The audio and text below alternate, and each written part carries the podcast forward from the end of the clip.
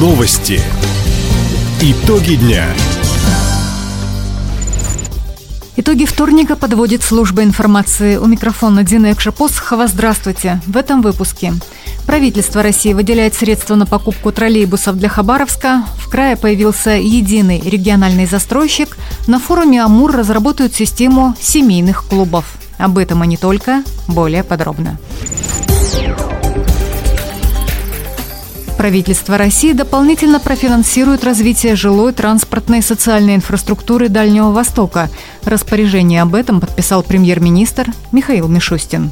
Чтобы ускорить развитие семи дальневосточных субъектов Российской Федерации, направим в текущем году около миллиарда трехсот миллионов рублей. Средства пойдут на строительство жилых домов, креативного кластера для IT-специалистов, школы и приобретение десятков автобусов и троллейбусов. Дополнительно предусмотрим на такие цели в следующем году еще около 300 миллионов рублей. Отметим, Хабаровский край до конца текущего года получит из федеральной казны свыше 3,5 миллионов рублей. На эти средства закупят три троллейбуса.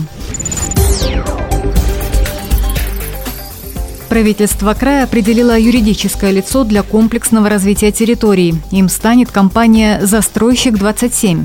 Она получила статус единого регионального застройщика. По словам зампреда по вопросам строительства Кирима Сунгурова, компания будет возводить и продавать коммерческое жилье, в том числе на землях, которые выделены под комплексную застройку. На вырученные средства власти региона смогут приобретать квартиры для детей-сирот. Кроме того, региональный застройщик возьмет на себя обязательства по завершению строительства проблемных домов.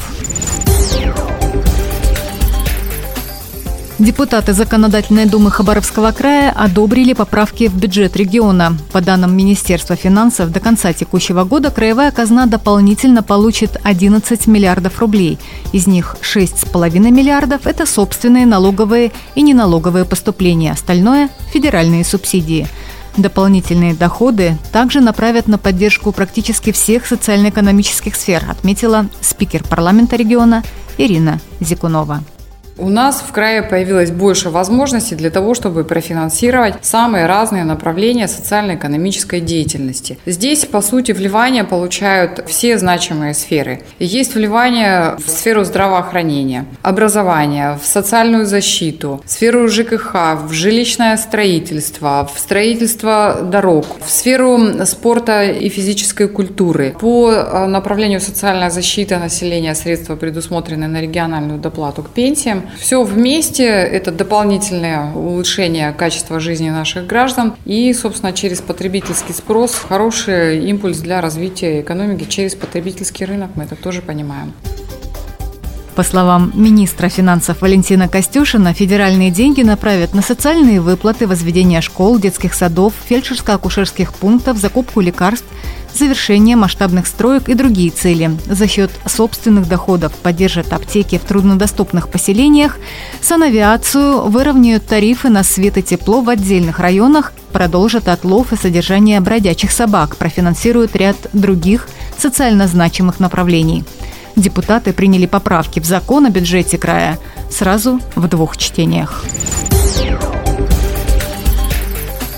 Краевом центре завершилось голосование в конкурсе «Общественное признание». В нем приняли участие тысячи хабаровчан. До середины сентября жители столицы региона выбирали победителей в двух номинациях – Горожане. Здесь большинство голосов набрал президент Краевой Федерации рукопашного боя Виталий Колодяжный. В номинации «Сообщество» более 9 тысяч человек поддержали реабилитационный центр «Независимость». Церемония награждения победителей пройдет на гражданском форуме Хабаровска 30 сентября.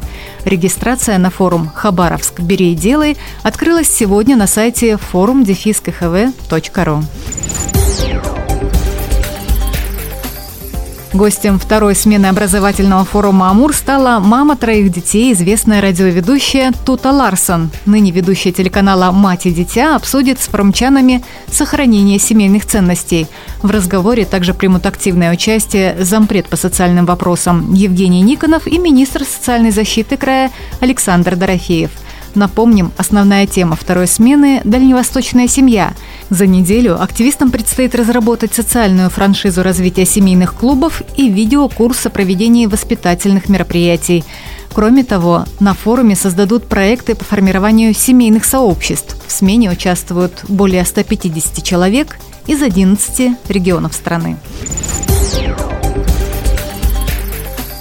Хоккеисты Амура вновь потерпели поражение на своем льду. Накануне хабаровчане принимали уфимский Салават Юлаев. В первом периоде гости забросили две безответные шайбы. До конца игры счет на табло не изменился – 2-0 в пользу Салавата Юлаева.